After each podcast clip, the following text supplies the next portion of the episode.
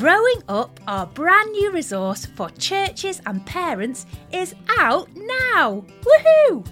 With Sunday school sessions, training videos, podcast episodes for parents, and one for the whole family.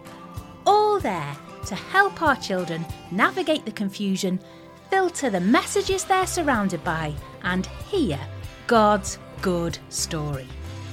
All our growing up resources point to the Heavenly Father who loves our children even more than we do and has the answer to their biggest questions about who they are and how to live. Together, as families and churches, we can support each other to start good conversations about bodies, gender, and marriage so our children can grow up hearing God's good story. Head over to the website faithinkids.org and find out all the details about growing up.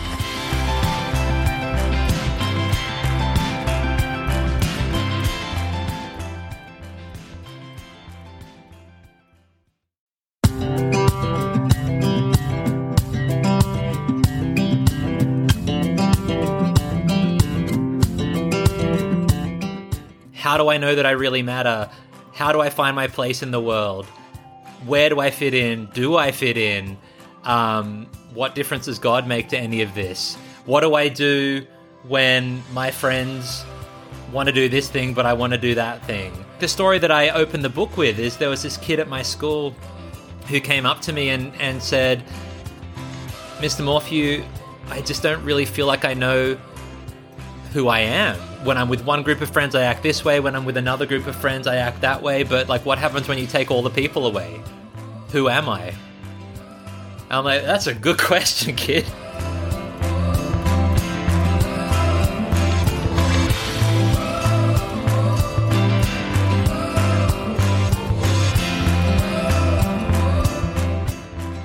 Hello, this is the Faith in Parents podcast. My name is Ed.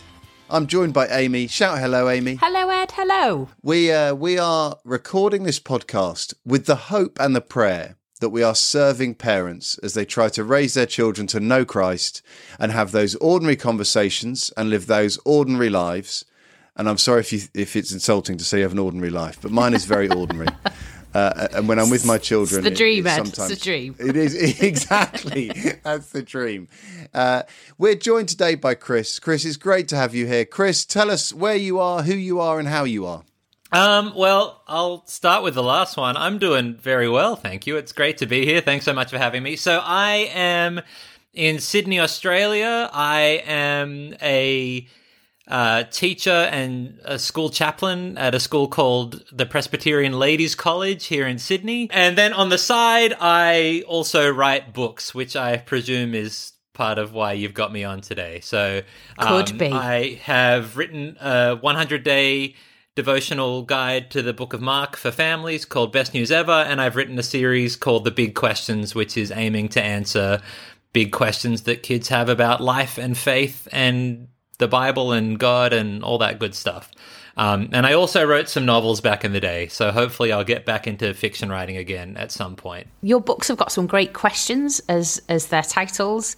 Um, so anybody who's spent time talking to kids, you get some ridiculous questions um, about what you had for tea and what colour your toothbrush is, and you get some great questions. How did you land on the questions that you that you have landed on? And perhaps tell us tell us about the latest one.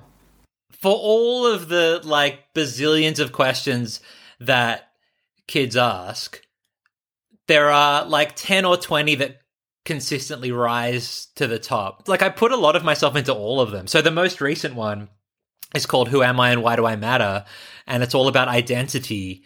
And my goodness, that question I mean, obvi- like that's a question that has been asked by human beings for as long as there have been human beings. But I think that in our cultural moment, there is this particular emphasis on finding your identity, discovering your identity, determining your identity.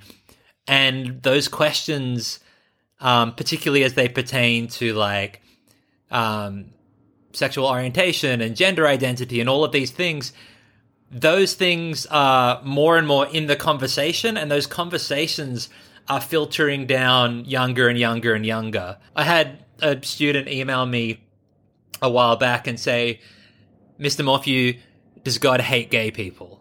And so I emailed back and said, well, no, God doesn't hate gay people.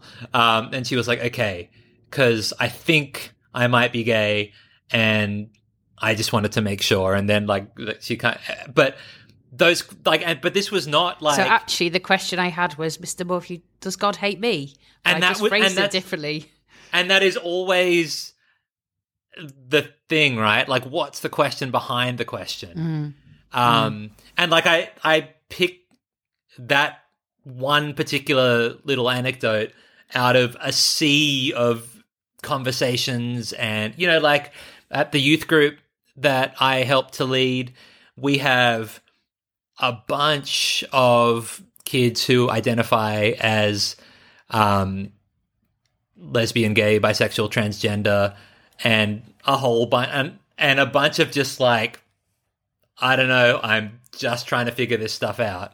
And so it just felt like some of these questions are like kind of perennial questions. Like what happens when we die is one that people have been asking for hundreds of years and will ask for hundreds mm, of years. But mm. there's something about that question of identity, like who am I? How do I define myself? How should I define myself?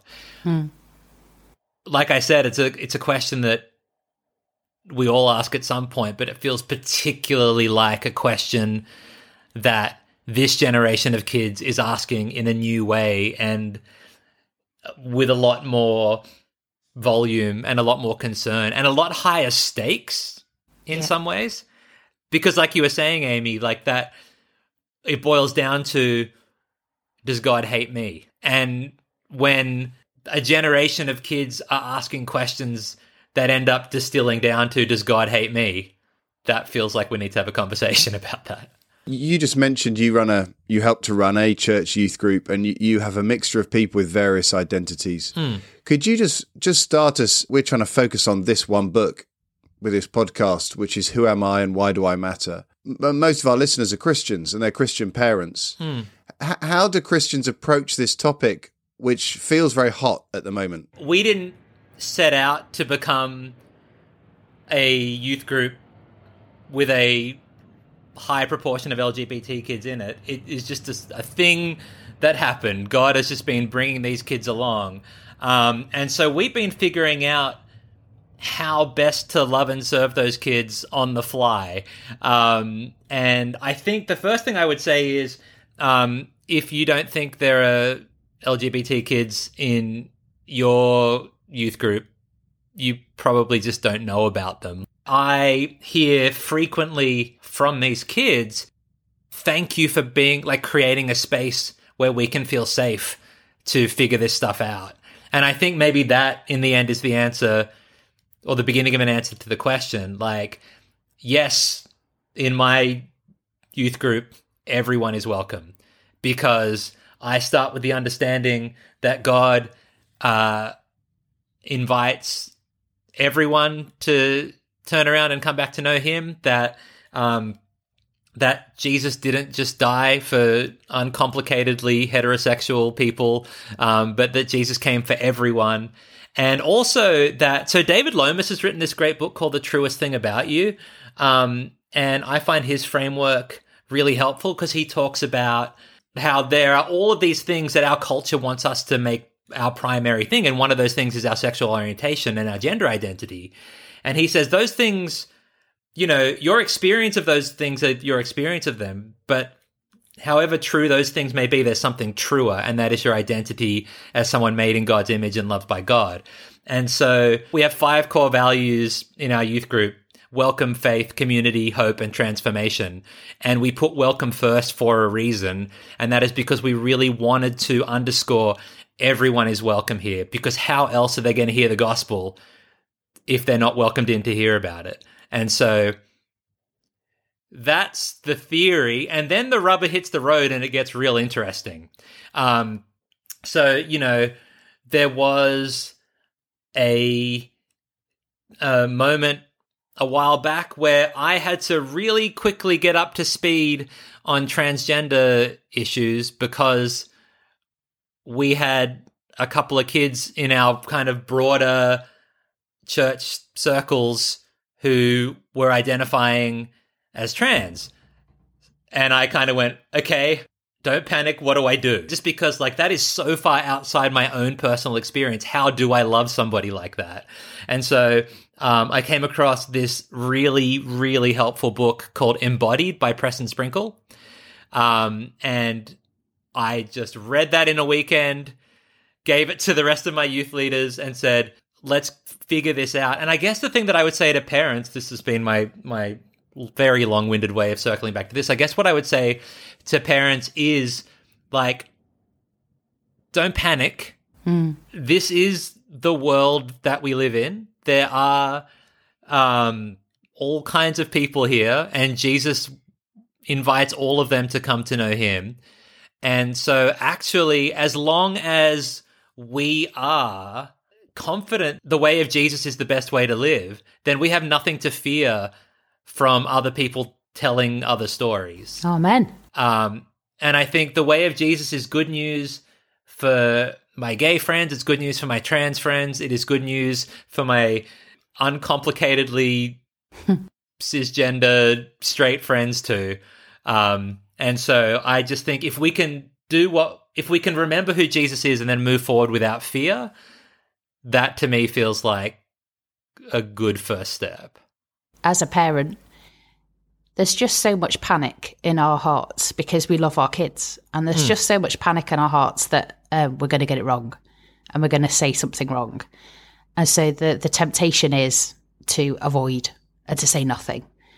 Um, and I think probably the reason your books exist is because we've tended to dodge the tough questions with our kids for fear of not, perhaps not handling it well. Hmm.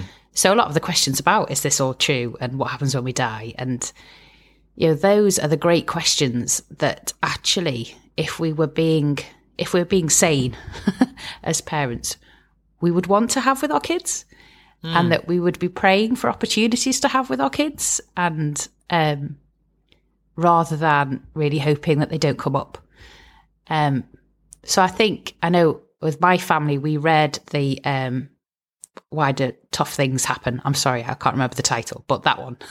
Yep. um, after tea. So we read them a chapter at a time, uh, particularly because we were having a tough time as a family. So it was good to be able to say, let's talk about this. Um, and let's talk about this with someone else who's thinking about this with us, uh, which levels the playing field a little. So when you're talking to your kids together, we're saying, what's this guy said?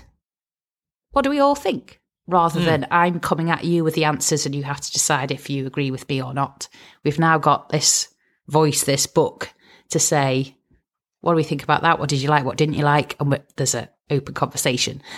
And I think if we're not already panicking about the sort of identity questions, uh, then start with some of some of these questions because those identity questions are coming. To your point about being afraid of getting it wrong, man, we are all going to get it wrong. Yeah. I my experience like with my kids at school, my kids at youth group, I get it wrong all the time. But thankfully God's grace is really really big and our kids aren't saved by our capacity to get it right. Yes, absolutely. We need Jesus, don't we? Chris, could you just fire us out a few issues or questions that um, that you, you think are coming to us from this age group? We're mainly talking about sort of eight to twelves. That's the age group your books are written for. Could you just give us some of the identity questions, some of the identity issues that you think our young people are presenting us with? So there is obviously all of the kind of sexuality and gender stuff. So those are questions that are filtering down younger and younger and younger, um, just because our society is having that conversation more and more overtly. Um, and I think then there's just things like, how do I know that I really matter? How do I find my place in the world? Where do I fit in? Do I fit in? Um, what difference does God make to any of this? What do I do when my friends want to do this thing, but I want to do that thing. The story that I opened the book with is there was this kid at my school who came up to me and, and said, Mr. Morphew, I just don't really feel like I know who I am. When I'm with one group of friends, I act this way. When I'm with another group of friends, I act that way. But like, what happens when you take all the people away? Who am I? I'm like, that's a good question, kid. So one way of looking at this is in in past times, I do imagine some sort of medieval English village where you might have grown up as the son of the blacksmith, and from the age of three, you knew you were going to be the next village blacksmith, and your surname might have conveniently have been Smith. So you know wherever because you you were raised in that village and you never left that village. The question of who am I was always very clear. This is my surname. You know my family. You know the job we do. This is the house we live in. We'll never move. I've got no idea if that golden age of identity ever existed. There is the Christian framework of identity, which is We'll we'll come on to that. I won't blow blow the ending right now. but but the, the questions you're asking, I think, come from a culture where those pegs in the ground no longer are as clear as they were. My family may may be a blended family. So the woman in my house isn't my, my biological mother, but I call her mum. Our culture is saying that we could change our gender. So, at a very simple level, am I a boy or am I a girl? Our culture is telling us that who we love actually defines who we are. So, Therefore, being able to say, I am gay, am I gay, feels like an identity question for our young people. And then there is, if I have no friends, do I matter still? And if I screw up every single day, am I worth less? So th- these are the sorts of, this is the sort of ballpark we're in, which is if I'm not the son of Jack the blacksmith, who am I? Now, Chris, can you just, on these sorts of issues then, mm. how, how are we tempted to address them? How are we tempted to answer them? Where do, where, where do you see people, you know, or even amongst your colleagues at school who maybe aren't Christians and parents? How do people tend to come at these? I think the attempt there is to say, look, it's okay to be whoever you are. But I think what that does in reality is leave kids and uh, adults, quite frankly, completely untethered. Like when I was a kid, I was not like the rugby kid or whatever. I was like a different kind of boy. And for a while, you know, coming up in the 90s in high school, one of the questions that I had was like, oh, well, like maybe I'm gay because in the conversation being gay there was like overlap between the kind of stuff i was like my interests and stuff and kind of a stereotypically gay identity and then i was like well but I like the girls though, so I'm probably not gay. And so I kind of I ruled it out. And like today, I think if I was coming up with this generation, I'd be asking, well, am I really a boy? And like that was just never on the table for me when I was growing up, but now it is. And so we have these ever expanding options. And that's not, by the way, to to say that no one's experience of gender dysphoria, like that it's all just socially conditioned or whatever. I don't think that's true. But I think that um, in an effort to make space at the table for everybody, we're putting all of these questions out there for kids to ask themselves about who they are. And there's nothing really solid to be like, well, at least I'm this. Because it's all choose your own adventure. And so, what can you do? You can, well, look deep inside your heart and see what's in there that's a mixed bag, so that feels a bit problematic. Um, you can go and check in with what all of your friends are doing, um, and you know, find out what's normal and what's right and who I should be based on that. I can pursue my identity in a career. I can pursue my identity in some interest or some subculture or whatever. And I think what's painted to us is this very kind of choose your own adventure thing. But I think for a lot of kids, it's just like information overload, choice overload, and it feels really paralyzing. And when you go, but but but who am I really? Who am I actually? And the only answer that you get back is, well, whatever you want. Mm. That doesn't actually help very much, I don't think. Chris, I feel, I feel a little bit like you might be walking me off a cliff right now. so, you're right. This is all terrible. is there is there some good news? Come on, Chris, walk me back off the cliff. I'm a panicking parent. Well, thankfully, I think there is some good news, and I think Yes. it is. Um, it will not shock you to uh, discover that I think Jesus is the one who's got the good news for us. As I was working through this book, I became fascinated by this one little verse in Psalm 119 where the writer says, I will walk about in freedom, for I have sought out your precepts. And the idea there is, if I'm understanding him correctly, he basically says, I will be free because I let God rule and guide my life, hmm. which to our modern world sounds completely upside down because we're told that freedom is freedom from limits, freedom from like that that guidance and rules and a direction to be pointed in and here's where you should go. Mm. Like that's the opposite of freedom, but actually mm. I don't think it is. Like the classic example is like Tim Keller uses this all the time. Like for a fish, freedom is when you stay in the water.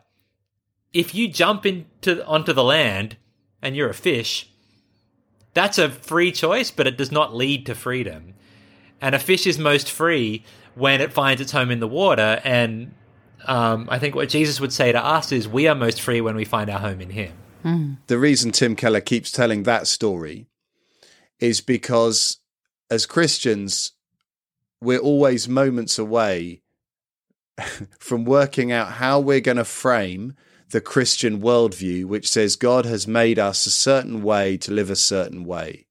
So, for instance, on some of the issues we're saying, we believe as Christians that if we're created boys, we live as boys. That doesn't mean we have to be very good at rugby and have muddy knees all the time. Uh, it, it means there is a sexual, a Christian sexual ethic. This is the way we are made to relate intimately. We are made to have endless friends. We are made to have churches who support us in an incredibly intimate way. Marriages between one man and one woman. We're we're always on the edge of laying out a Christian way of doing it, and that story of the fish is trying to deal with. But you see, the Christian story seems to be adding endless constraints, but actually, that verse in the Psalms is saying actually those constraints are loving constraints. It's mm. like a football mm. game without any touch lines. It's very hard to play a game if you've got no limit on the game. But if you if you place a limit, the game becomes much more clear to everyone how do we play. The rules make it simpler. And I think it comes down to trust, you know, like once you put your trust in Jesus, I think a, a large part of what that means is believing that he knows better than us, that he mm-hmm. actually knows the best way for us to live, and that there is a best way for us to live. You know, because if there's no God, it is just a free for all.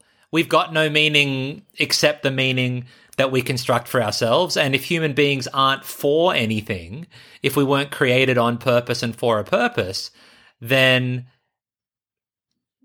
that then all we have left is to to make it up. But if there is a God who loves us and who made us for a purpose, then then just like with the fish, we are going to find our freedom and joy in living into that reality, not trying to redefine reality for ourselves.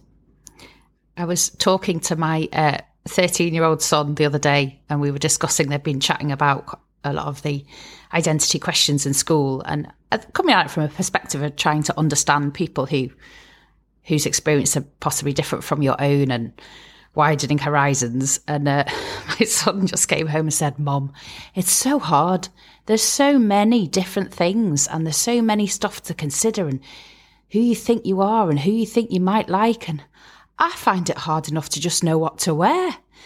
That there was that beautiful moment to be able to say, Isn't it good that God wants to help us and He wants to tell us how to live? And we can trust Him because He is good. That, you know, it's not as simple as that. And of course, there'll be more conversations, but there's just that moment of, Oh, thank goodness, you love me and you tell me what you tell me what's true and I can trust you.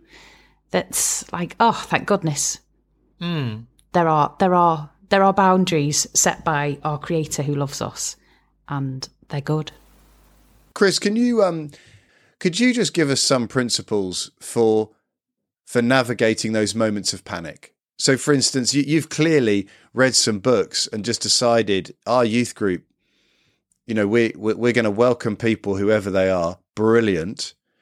If you were talking to a new youth leader who was who was just totally new and honestly thought we didn't have any gay people in church, or if you're talking to Amy about you know those the first five seconds of the conversation with your daughter who says i think i've been told today i should be a boy. Could you just give us some principles for navigating these first five minutes and maybe the next two years?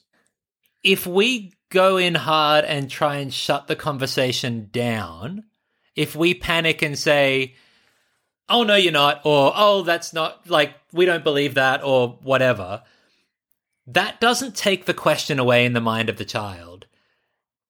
That just pushes it underground. And instead mm. of coming to you for help and guidance on that, they're going to find someone who will have the conversation. Mm.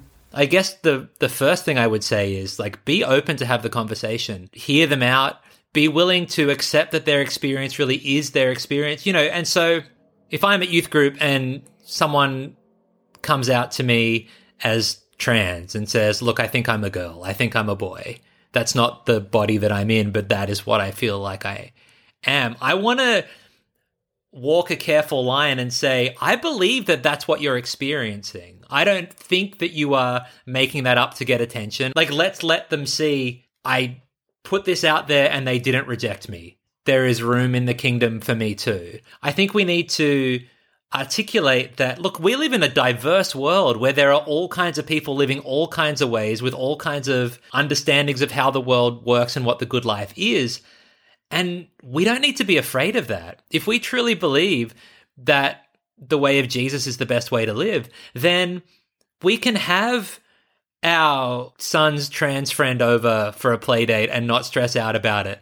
We can um, you know, invite the gay couple from around the corner over for dinner, and we can welcome them in as I think Jesus would, and we can love them where they are, and we can not be afraid that that's going to like be detrimental for our kids, but instead let our friends who don't know Jesus experience something of the love of Jesus through us, and let our kids see us modeling that falteringly and messing it up. There was one night where at youth group, this group came in and I was like, I'll, I'll split the kids up, girls and boys. That's the two teams. And one of the kids was like, oh, I'm not really comfortable with that. And it, and that was the night that, um, one of her friends came out to me as trans. And I was like, well, this is not the best I've ever done at, at showing understanding.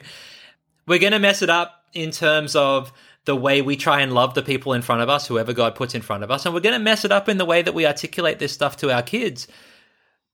But the grace of Jesus is so much bigger than our mistakes. Mm. And so, um, to kind of tie it all together, I would say keep on sharing the truth about who God is. Keep on modeling that to the kids in your life, however imperfectly, mm. and showing that there are no questions that are too hot button to actually ask in my quiet times over the last several days, I've been noticing this repeated theme, which is love one another, live as best you can in the way of Jesus, and then trust that that is going to be what the next generation needs to see and hear, and what a hurting world needs to see and hear. Mm. Jesus is in control of this situation.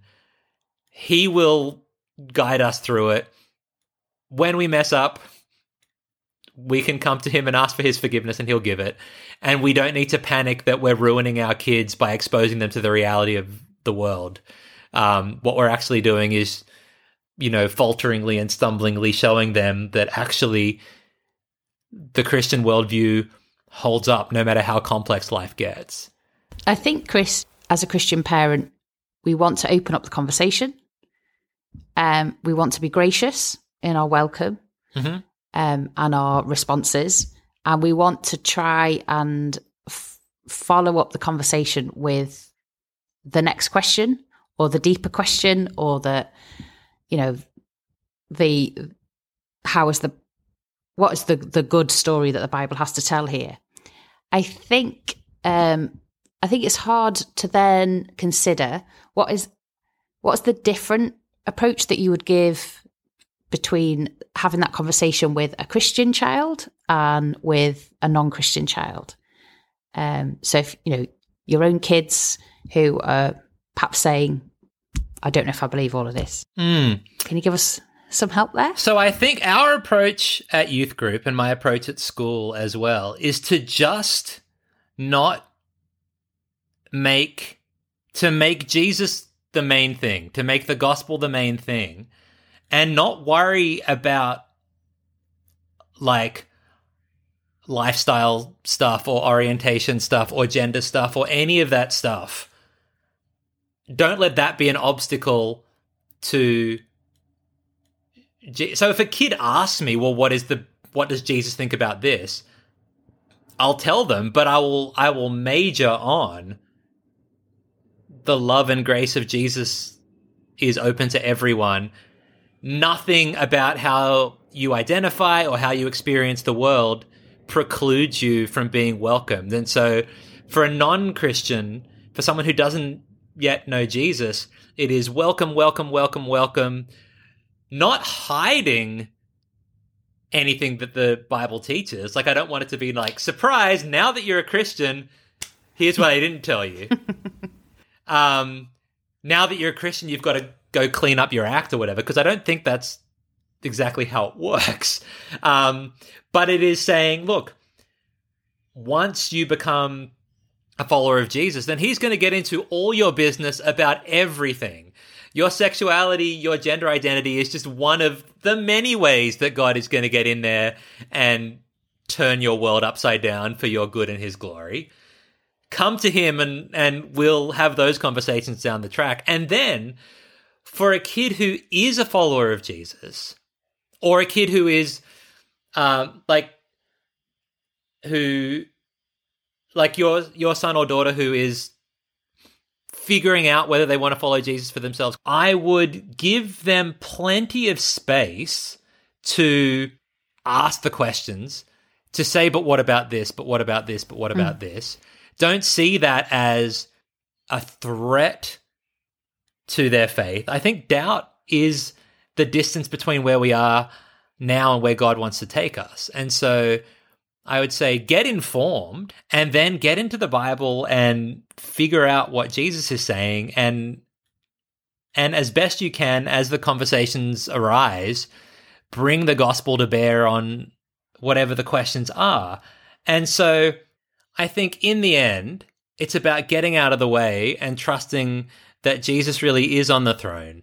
That whatever big questions your kids have it is not your capacity to answer well that is going to make all the difference. That's helpful. So get educated and figure it out. But you ain't doing the saving. yeah, exactly. Chris, we in our conversations with parents, what the given is that you find parents who love their children. Mm. So therefore, when when a child says one of these questions, to be talking about identity is never a theoretical idea. Mm. So children do not present identity as dad. I've just been philosophically weighing up some of the issues we're facing in our culture. It's it's it's always I have no friends. It's mm. I, I I I don't feel I don't think I'm I don't think I'm loved. I don't I, feel like I belong. I don't feel like I belong. So when we're dealing with identity, I think we are always pressing into the hearts of children and parents. So the given is we love our children and our hearts break when we frequently hear these questions. The other given is we love Jesus. Parents and children who are tackling this usually are thinking, I bet Jesus has an answer. I bet I bet he's a better way. I hmm. bet mm. I bet the gospel offers us enough grace to be getting along with.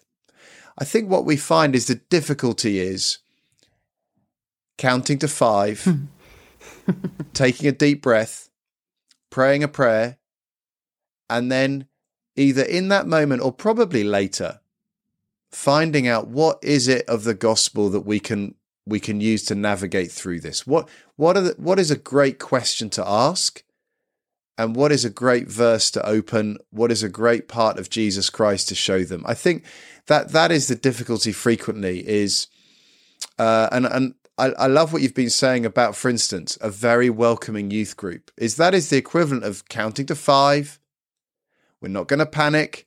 We are going to open our doors wide, and anyone is welcome because Jesus opened his doors wide. In fact, he did. He walked into their doors wide. Is is we're going to take the approach Jesus took, which is anyone is welcome at my table. We're going to count to five. We're not going to panic, but we are going to search for a way to navigate through the presenting issue to know we will understand more of Christ and we will grow through the tears, the confusion, the anger, and the frustration. Is that I, I think that's what we believe is that hmm. Hmm. through the hardest questions usually comes the greatest benefit, the greatest love, and the greatest understanding. I think it's always helpful to um, to then with your kids. I think you know we all want to do the calm response, but we we don't always, and it's fine to go back, uh, perhaps later on, twenty minutes later, and say, "Listen, I didn't think I handled that well. Uh, you know how much I love you. You know how much all of this matters to me. All the crazy people in my head are just screaming because I want to get it right. So let's just take a minute. Can we do that again? Thank you for talking to me. Um, and always, I'm always, you know, Luke's gospel, Jesus just, you know, when that's what do we talk about? How, how can I how can I open the Bible about any of these issues? Um, where are their tears? Where are their tears in the Bible? Go there. Um, where is Jesus just being Jesus? Go there. You know, Luke's gospel, the way he any any of his interactions with people. Let's just talk about that. That that's going to help us see him better, which might help us deal with this better. Even just that kind of messy conversation that you walk away thinking, I'm not even sure if that helped, but you know, we uh, we talked about it again, and we talked about Jesus, and I prayed for you. I can trust him with the rest. early on in my chaplaincy career, it was parent teacher night, and this mum came up to me and she was like, Chris, I need to tell you the moment that you gained my daughter's respect. And like her daughter was in, in year five at the time, hmm. so like 10 years old. This is not the way parent teacher interviews usually go. But I was like, all right, lay it on me. and she was like, so, you know how my daughter is always asking questions?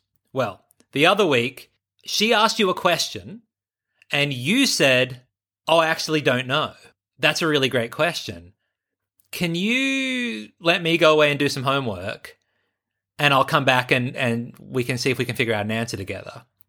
And she said, And then you did it. You came back the next week and you had actually done it. And that was the moment you gained my daughter's respect because every I don't know adds power to the times when you say, but I do know this.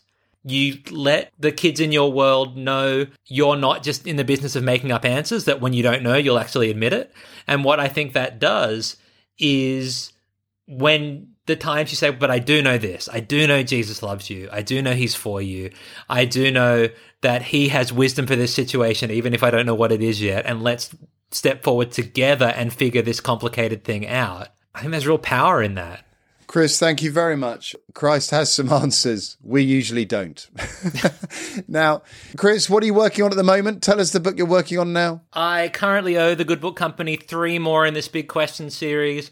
Um, the one I'm working on now is uh, How Can I Feel Closer to God? So I've written kind of the head book, which is How Do We Know That Christianity is Really True? And this is kind of the experiential, like if God is real, why doesn't he feel real?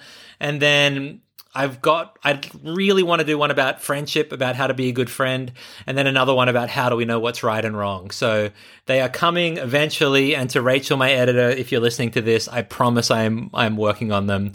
I'm, I'm sorry I'm late. Chris, do you think you could finish just by praying for us as we navigate these big questions? Absolutely. Our great God, thank you that the way of Jesus really truly is the best possible way to live. Thank you that in the scriptures you give us solid foundations and principles and ways to live, um, not to impede our freedom, but to guide us into true freedom. Um, in a world that offers us and our children so many things, so many paths, so many options that look like freedom. Please help us to discern well where you are calling us to go. Please help us to love every single person that we come across. Thank you that your grace is big enough to save us and it's big enough to save anyone else who will turn and, and put their hope in Jesus. So I pray for all of the parents who are listening to this who are maybe worried about not having all the answers. I pray that you would comfort them with the fact that um, you have all the answers, that you are the answer, um, and that you would guide them in all wisdom as they have those daily conversations with their children, that you would embolden them, that you would enable them to to live without fear, knowing that it's not all up to them, that uh, you are on the throne, and that we can trust you with all of our biggest questions. In Jesus' name, Amen. Amen. Amen. Chris, thank you very much for that. Uh, we are working on a huge package of resources. It feels huge to us. Uh, we're going to call the package Who Am I? Uh, there are going to be podcasts coming out over the summer, and the first resources we hope will be available to download in September. Uh, so, Chris, this is this has been an an excellent conversation. When I saw the title of this particular book, Who Am I and Why Do I Matter? I knew I wanted to talk to you, and uh, we've not been disappointed. Chris, thanks very much for writing this book. And uh, I, I kind of want to say the particular voice you have is that you've listened carefully to children and young people. Uh, so that's why your books are so helpful, is that they come from a place of love and care rather than just right answers. Thank Oh, you, Chris, Thank you so much. We look forward to talking to you again. And uh, we want to say thank you and goodbye. Bye bye. See you later.